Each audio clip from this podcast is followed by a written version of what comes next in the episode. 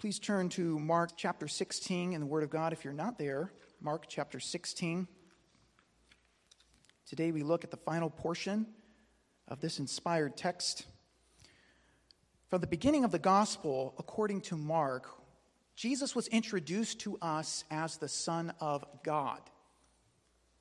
We were then watching him perform miracle after miracle throughout this text, and we eventually begin to hear him tell us that he's going to die. He's going uh, to fulfill his plan, which involves rejection and death, to give his life as a ransom for many. Well, at the same time, consistently, Jesus is warning his disciples of what is to come, they consistently fail to appreciate what Jesus is all about. And now, over the last few weeks, we've examined what are the darkest hours in all of human history. This is that time when Jesus has given his life as a ransom. And we left off last week with Jesus dead and buried. There had to be a no more difficult time in history to follow Christ than that time when Jesus was dead and in the tomb. But any reader paying attention to Jesus' predictions and paying attention in this gospel to this point knows that the sun is about to rise. The sun is about to rise. Let's stand if you're able, for respect of the reading of the Word of God. And let's read our text, Mark 16, verses 1 through 8. When the Sabbath was over, Mary Magdalene and Mary, the mother of James and Salome, bought spices so that they might come and anoint him. Very early on the first day of the week, they came to the tomb when the sun had risen. They were saying to one another, Who will roll away the stone for us from the entrance of the tomb? Looking up, they saw that the stone had been rolled away, although it was extremely large. Entering the tomb, they saw a young man sitting at the right, wearing a white robe, and they were amazed. And he said to them, Do not be amazed.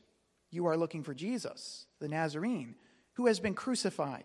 He has risen. He is not here. Behold, here is the place where they laid him. But go, tell his disciples and Peter he is going ahead of you to Galilee. There you will see him, just as he told you. They went out and fled the tomb, for trembling and astonishment had gripped them, and they said nothing to anyone, for they were afraid. That's the reading of God's inerrant, infallible word. You may be seated. Let's pray. Almighty Father, we acknowledge you as our hope and we are so thankful that you have spoken to us and given us the complete story of your Son. And as we examine how uh, this gospel ends, we ask that you would fill us by your Holy Spirit with your hope. I pray that, uh, Lord, you would give us the ability to believe your truth. Let your word go forth with conviction and power. This we ask in Jesus' name. Jesus, our living hope. Amen. During the pandemic, I had picked up a part time job at FedEx, and I remember one of my colleagues once pushing back on my witness. In so many words, what he said was, What makes Christianity different than any other world religion? This was his attempt to marginalize my Christian beliefs. But this is, if you like baseball, kind of like when somebody lobs the ball right over the plate. And in so many words, what I told him, my response was something like For one thing, what makes Christianity different from all other world religions? For one thing, all other world religion leaders are dead and buried. They were sinners, like you and me. Moses was a man like us. He lived and died. Even the Torah itself describes his unique death and burial. Buddha was a man like the rest of us. He lived and died. His sacred remains are said to be scattered in temples all around this world. Muhammad was a man like us. He lived and died. You can visit his tomb in Mecca, it's a world attraction. They're all dead, every religious leader except for Jesus. Jesus is different. Jesus is different because you can go to Jerusalem today and there is an empty tomb. Jesus' body was gone three days later, and his disciples believed they had seen him alive. on several occasions. And they were willing to die on that conviction. They died for the claim that they had seen Jesus. The world was subsequently transformed. Yes, Christianity is different because it is founded by a sinless man who was God come in flesh. That God who came in flesh, lived on this earth, died, and lives again. Only Jesus Christ could say truthfully, I am the living one. I was dead, and behold, I am alive forevermore. I have the keys of death and hell. Revelation 118. Now that's why there's a church here today in Port Washington. That's why 2,000 years later, we are gathered here in this place on the first day of the week because our hope is alive. The tomb is empty. Jesus is alive. Our hope lives. But let's go back to two, about 2,000 years where we left off last week. Sure, we saw glimpses of devotion which a few souls showed to Jesus in his death. But the prospect of Jesus' disciples all going to the cross, taking up their crosses, and following Jesus is not just grim, it is hopeless. It's not going to happen. Only by some miracle could Jesus' disciples suddenly gain the faith and courage to go to the cross for their Lord. But they did. They did history tells us that all of Jesus' disciples, all the apostles, excepting for John, was martyred for their faith in Jesus. And today's text explains why and how that is. So this is very important. Don't miss it. It is the only adequate explanation for the church's survival and expansion throughout the years, especially in its earliest years. In this final report, we observe the Son of God that Mark has introduced to us from the very start. This Son of God, dead and buried, has risen. And because Jesus is alive, our hope is alive. Hope is alive because Jesus lives. And in this text, Mark closes his gospel with three observations concerning hope hope in Jesus' resurrection. The first observation we see from verses 1 through 3 is that this hope came unexpectedly. The fact that Mark has already plainly demonstrated to, uh, that Jesus is the Son of God should sort of prep us for what is happening here. I mean, anybody, again, who's been following the study of Jesus throughout Mark's gospel is not really going to be surprised to hear that the tomb's empty. Jesus has risen. We should be anticipating Jesus' resurrection. If we just accept what Mark has told us to this point, we've been paying attention to the predictions, Mark chapter 8, verse 31, Mark chapter 10, verse 34, and even in the upper room in Mark 14, 28, Jesus said, I will live again. But these women coming to Jesus' tomb, they're not there yet. And Mark invites you and I now to witness this hope of the resurrection through their eyes who were not expecting Jesus' resurrection. Three facts from verses 1 through 3 indicate these women were not expecting Jesus' resurrection. First, they bought spices for anointing a corpse. Verse 1 says, When the Sabbath was over, Mary Magdalene and Mary, the mother of James, and Salome bought spices so that they might come and anoint him. Now, the writer doesn't typically identify characters by name, but this is the third time he lists the names of these women, and the reason is obvious. He wants you to know that, that these were eyewitnesses. He is identifying these eyewitnesses so as to certify the reliability of his report. Mark mentions three women. Matthew in his gospel mentions two. Luke names three women, but describes there were more. And John only mentions one, Mary Magdalene. So some will look at the gospels and compare them and say, well, this is a contradiction. And we hear this every year from people. But if there were five women visiting Jesus' tomb, now this is basic logic, elementary logic. If there were five women visiting Jesus' tomb, then it's also true. There were three women, and two women, and one woman there. That's not a contradiction. It'd be a contradiction if Mark had said there were only three women there. That's it. And there were more. That would be a contradiction, but Mark doesn't say that. We should only expect that four witnesses describing the same event would describe it in different ways. This is what we call complementary testimony. It's not contradictory, it's complementary. And the fact that it's complementary and not identical is actually proof of the gospel's authenticity. So we're told when the Sabbath was over, these women come seeking to pay their last respects, as it were, to Jesus.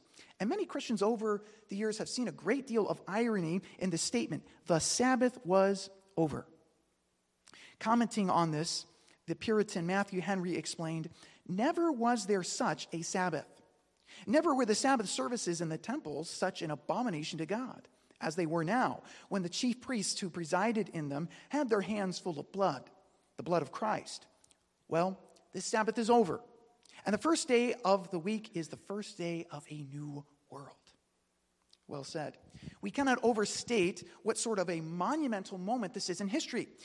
But one proof of how historic this moment is is the fact that the Jews who will embrace Jesus as their Messiah will go on to worship on the first day of the week. Sunday will be their Lord's day. And of course, this is true. The Sabbath is over in more ways than one. The author of Hebrews will make the point that Christ is our rest, and it is Christ who brings us into rest. The spices these women bought here is the word aromata, which were aromatic spices used to offset the smell of decomposition. Here's what's interesting about that. We just mentioned from John's account in John 19 last week that Nicodemus brought 100 pounds of spices embalming Jesus. Apparently, these women didn't think that was enough. Or perhaps they were eager to pay their own respects, regardless of what Nicodemus had done. In any case, if they had listened to Jesus, they could have saved their money. They are buying these spices because they're expecting to anoint a corpse. But for them, they're expecting then to find that corpse in Jesus' tomb they weren't expecting the, the, resurrection. That's what that shows us. Another fact which shows us these women were not expecting Jesus' resurrection is that they came to Jesus' tomb anticipating his bodily decay. Verse 2 says, Very early on the first day of the week, they came to the tomb when the sun had risen. Now, given verse 1, we know uh, these women are coming to Jesus' tomb at the first opportunity, following the Sabbath. Why? Are they eager to see if Jesus had risen? No.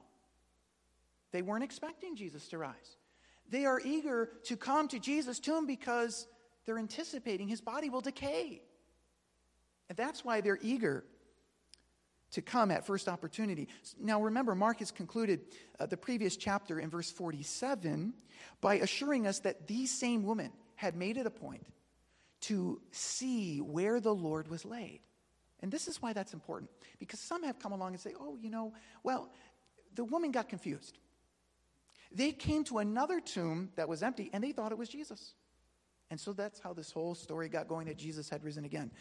Unlikely.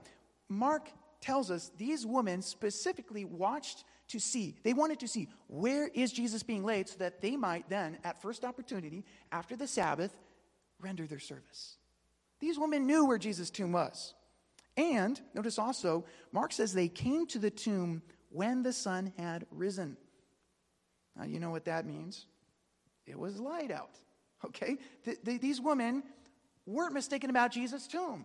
They knew where they were going, they could see where they were going, but they were mistaken about something. They were mistaken about Jesus' power.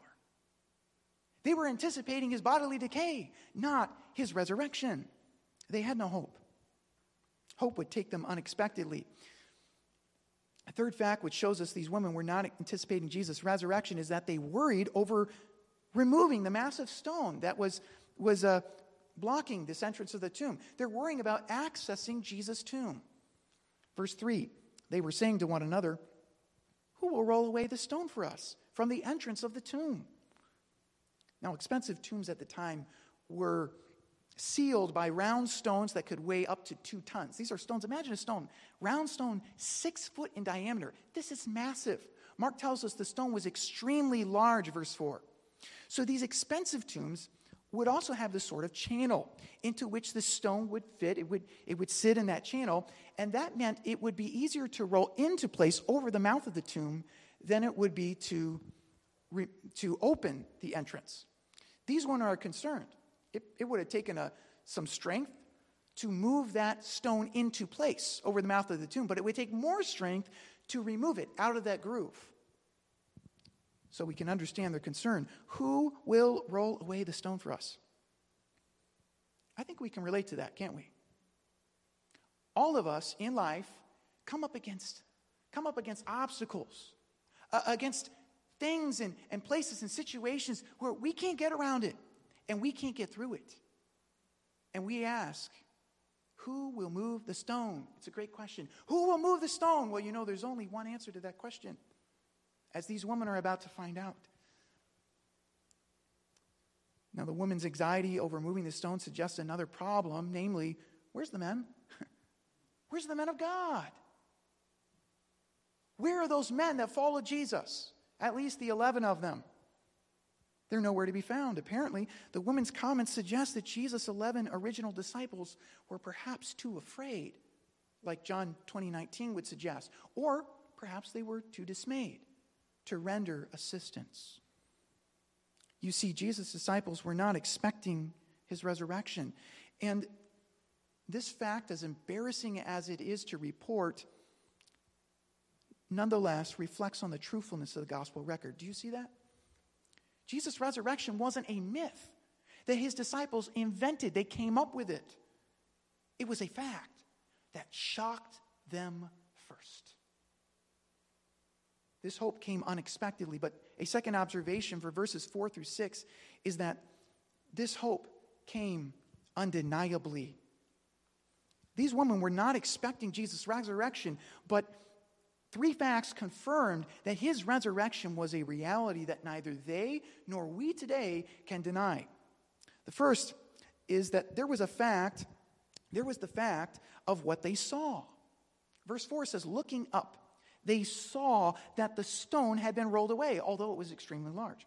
And the grammar from verse 3 suggests that these women were in the middle of discussing who will move away the stone from us. They're having this, this discussion they were probably hoping that uh, the gardeners would be present to help them. Groundskeepers did work the grounds early in the morning before the sun had come up. And uh, apparently, these women were also unaware of the guard that Matthew tells us the Sanhedrin requested at Jesus' tomb. Do you remember that? Matthew tells us that the Sanhedrin knew Jesus had claimed he would rise again. And so they went to Pilate and they requested a guard, an armed guard at Jesus' tomb. And we're also told they had his tomb sealed. Now that means this they would stretch some kind of a band or a rope across the entrance of the tomb after they'd moved the stone into place. And then over this band, stretching across the, the stone door of the tomb, they would seal wax. It would be wax seals. And that would do two things. First, it said to any passerby, This tomb is off limits. This tomb is off limits. And it would say it's off limits by the authority of whoever is on the seal. So you don't mess with that. But also, it would, it would reveal if anybody ever tampered with the tomb. Had these women known this, they probably never would have come, we can imagine. But we can imagine these poor women then in the middle of discussing how they're going to move this massive stone. And when they are, Mark says, looking up, in mid sentence, they suddenly are left speechless because of what they see. The first thing they saw, he says, was the stone had been rolled away. Luke actually says that the stone was rolled away from the tomb. Interesting. Which may suggest the stone wasn't just rolled away from the entrance, it was rolled away from the tomb itself unnaturally. Whatever the case, that stone was moved. And these women are concerned about what that could mean. They couldn't deny what they were seeing. Verse 5 entering the tomb, they saw a young man sitting at the right wearing a white robe, and they were amazed. The next thing they saw was a young man sitting dressed in white, sitting in Jesus' tomb. And the unexplained presence of this man dressed in white, the, the open tomb, the woman's reaction, it all confirms that this was an angelic encounter.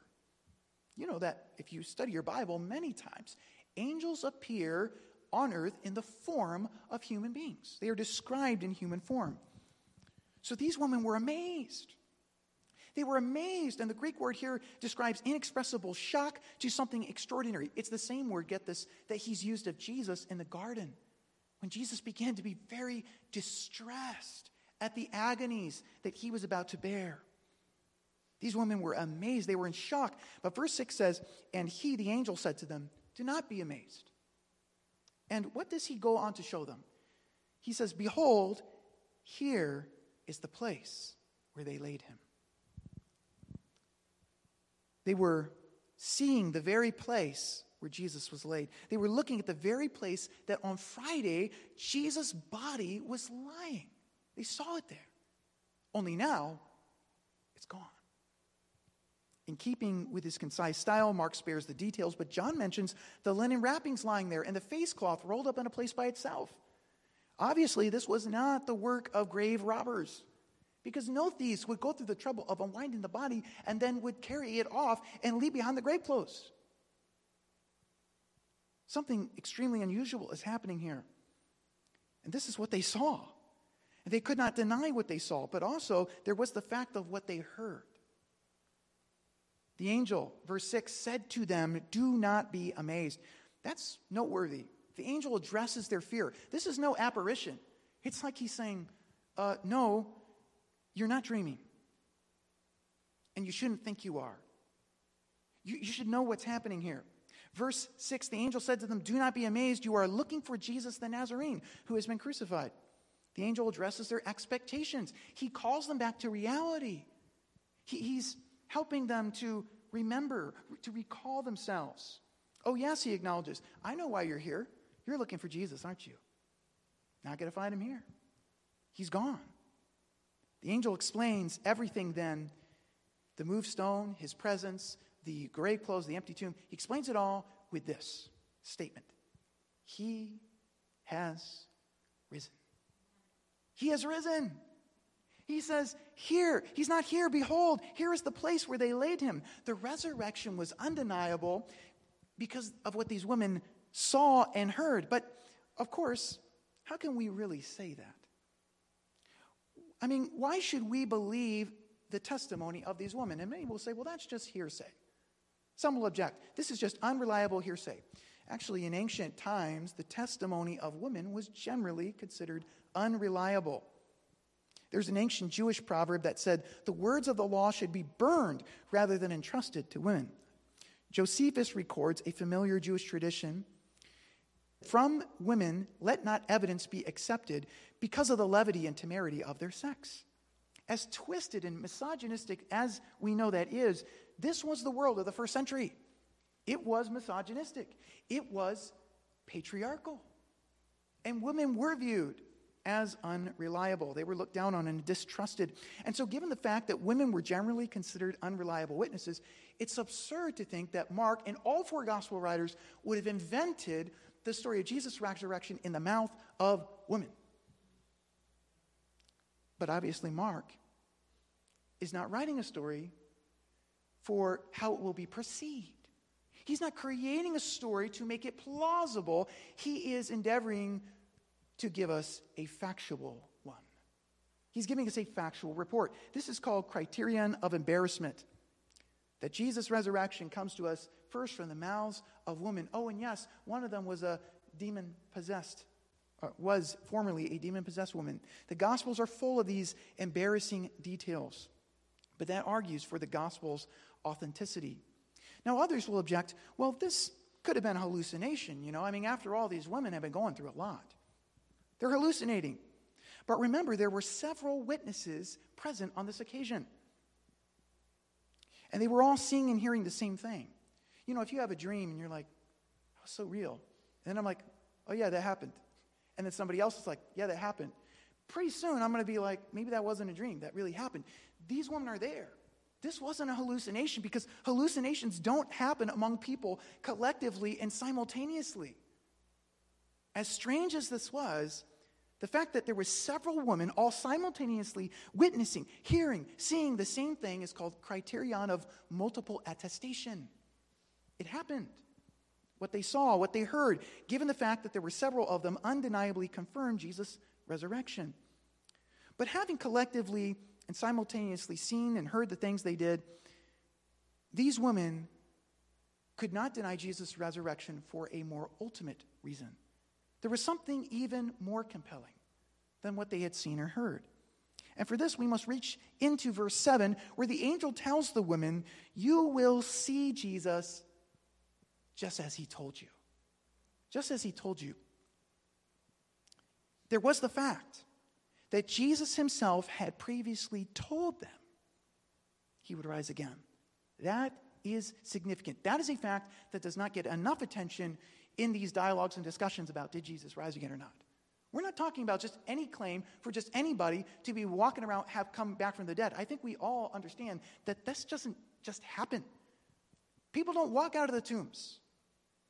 But there's something you have to know about Jesus. Oh, yes, he claimed to be the Son of God. Oh, yes, he was a miracle worker, which even his enemies couldn't deny. And oh, yes, he made claims several times that he would rise again three days later, which neither his enemies would deny, which is why they wanted his tomb guarded. Yes, it would be very strange to believe somebody who just told you they heard and saw of someone risen from the dead, but don't forget the man in question.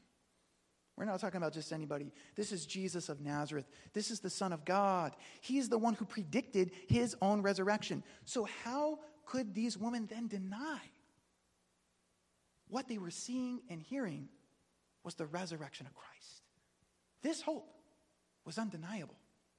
This hope comes to us undeniably. But a more practical question to you, if you're a Christian, if you placed your faith in Christ, is this How can we who claim to believe this cease to be amazed?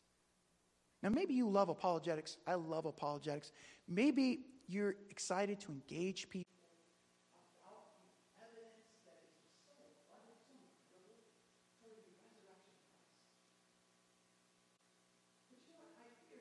My fear is that we are so familiar with Jesus' resurrection that we lose our wonder and our awe. The resurrection of Christ, which ought to shake us and move us, no longer has a real impact on our lives.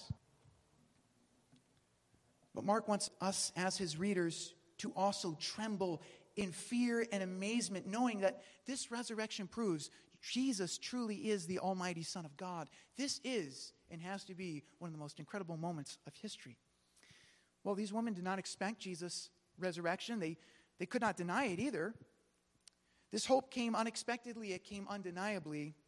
But a third and final observation from verses 7 and 8 is that this hope, this hope calls unreservedly. Or better put, this hope calls for our unreserved response. Verse 7 the angel says, But go, tell his disciples, and Peter, he is going ahead of you to Galilee. The messenger commissions these women to carry a message. Why? Why are they to carry this message? And, what's the rush? Well, because Jesus has risen, and that fact changes everything. For starters, this message confirmed three earth shattering realities for Jesus' disciples and Peter. First, this message proves Jesus' identity. The resurrection is the ultimate proof of Jesus' authority. Do you remember from John chapter 2 when Jesus was cleansing the temple? He's casting out the money changers, and the religious scribes and elders demanded to know of him, By what authority do you do these things? And Jesus' response was, Destroy this temple, and in three days I will raise it up. Now, they didn't understand what he was talking about, but John tells us this he spoke of the temple of his body, which he would raise three days after his death. Jesus predicted his own resurrection, and that resurrection was the ultimate stamp of his authority. Romans 1 4 would say, Jesus was declared the Son of God with power by the resurrection from the dead. There was no greater and louder statement of Jesus' authority and the approval that his Father had on him than his resurrection. And along with that, we could say the resurrection is sure proof that the Father accepts the Son's atonement. Man, your faith better be in Jesus Christ this morning. It better not be in your works. It better not be in your religion or anything else. It better be in Jesus because God has proved He's pleased with Jesus. He has accepted Jesus' sacrifice on the cross, and He's made that evident by raising Him from the dead. And notice how the angel explains this message. He says, Jesus is going ahead of you to Galilee, and there you will see Him just as he told you. We have to remember back to Mark 14 28, where in the upper room, Jesus told his disciples, After I have been raised, after I have been raised, he's told them, I'm going to die. After I have been raised, I will go ahead of you to Galilee. Jesus said that. And now his disciples are being told, it's just like Jesus said. Everything Jesus said has come to pass. Remember, uh, Jesus has told his disciples, You're all going to forsake and reject me. You're all going to flee in the hour of temptation. I'm going to go to the cross. I'm going to die. It all happened. And he also says, I will rise again, and I will go ahead of you to Galilee. This proves Jesus' identity as the trustworthy Son of God. We can trust Jesus because of who he is. But secondly, this message promises Jesus acceptance. Don't forget that in Mark 14, all of these guys, every single one of them, forsook Jesus and fled. Maybe you're wondering, why did Jesus single out Peter here? Go and tell the disciples and Peter. Why was that necessary? Do you remember how vehemently Peter denied Jesus three times? And Jesus and Peter make eye contact. This is amazing. Peter remembers the words of the Lord. He is broken. Well, Jesus isn't singling out Peter then, he's including him. He's including Peter. When the angel says, Tell his disciples and Peter, this was a token of Jesus' mercy. This was proof of Jesus' acceptance. This was Jesus saying, I receive deniers. I receive those who have rejected me. Jesus is gathering his people. It's a promise of his acceptance. How fitting then that this gospel concludes on this note because this, as we've already seen, is Peter's testimony to Mark. This gospel is Peter's testimony dictated through the pen of John Mark. How neat that Mark uh, concludes here with this mention about Peter being received. The angel says, verse 7 Go and tell his disciples and Peter, he's going ahead of you to Galilee, and there you will see him. Thirdly, this message provides Jesus' marching orders. Jesus is a king. Jesus is, the Bible says, the captain of our salvation. And now that Jesus has risen, he is calling his disciples to form up. Form up. Get moving. The implication is there is a mission for you to accomplish, there is work to be done. What are you doing? Let's get busy. Let's get to work. Jesus is not done with you. Jesus has a mission for you. That's what this message means, and it provides Jesus' first marching orders. So, can you see how and why it is that this message was so important? Why it had to be carried?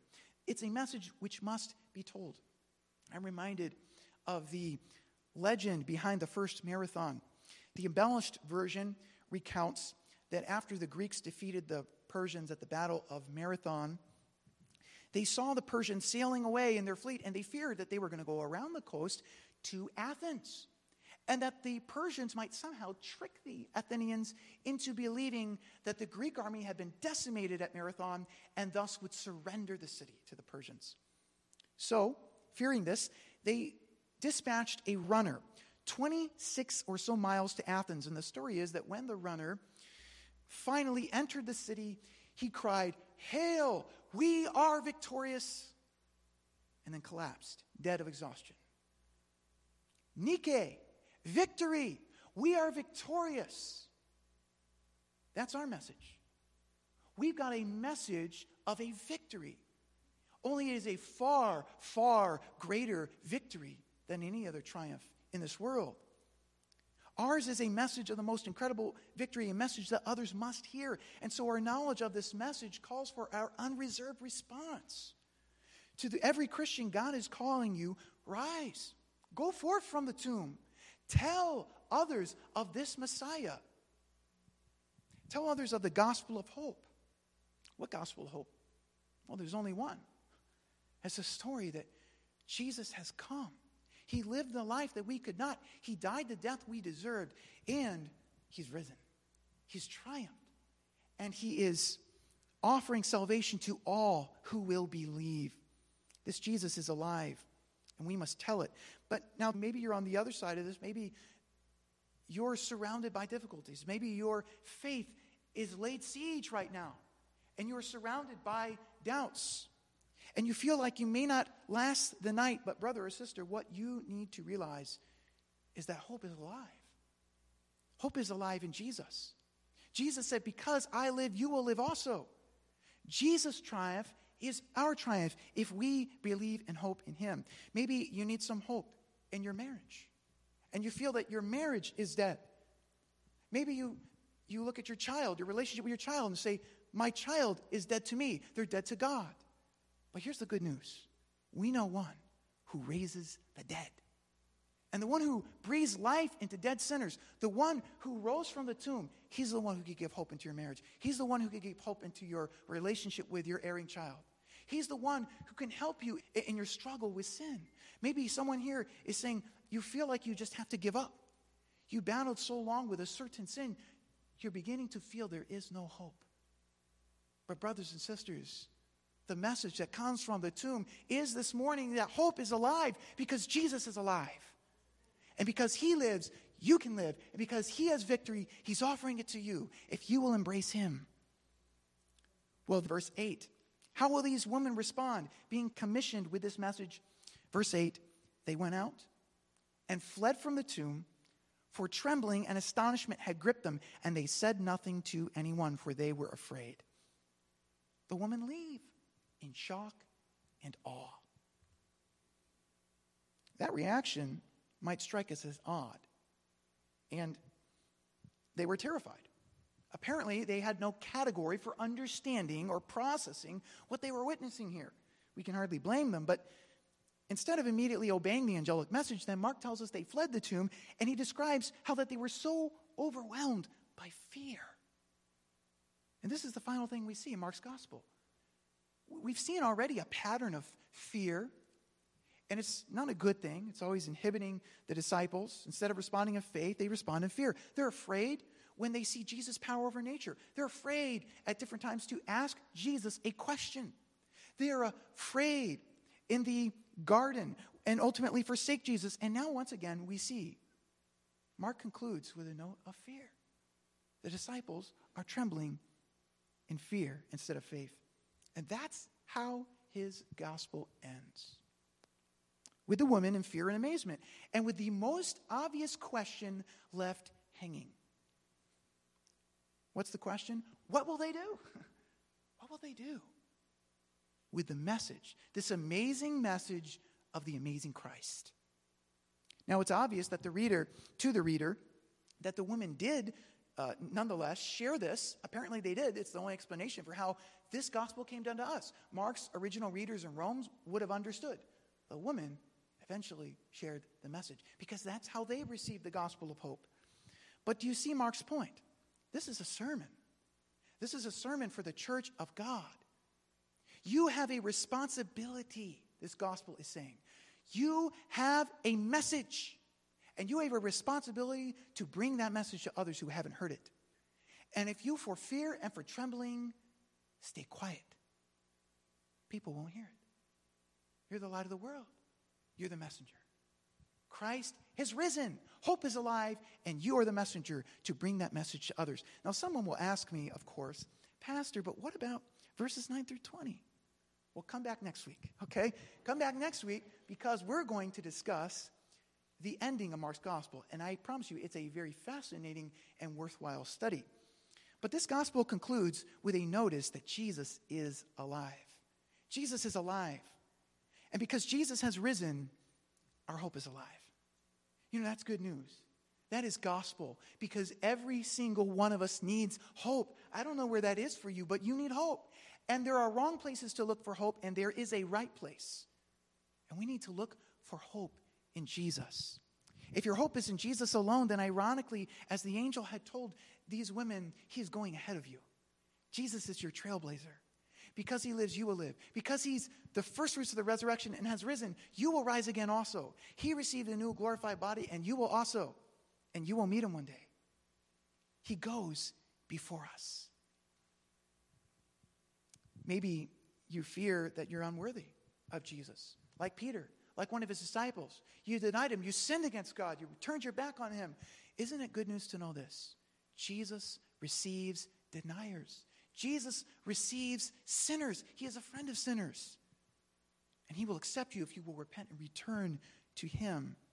Now, if your hope is not in Christ alone, if your hope is not in Christ alone, you have a false hope.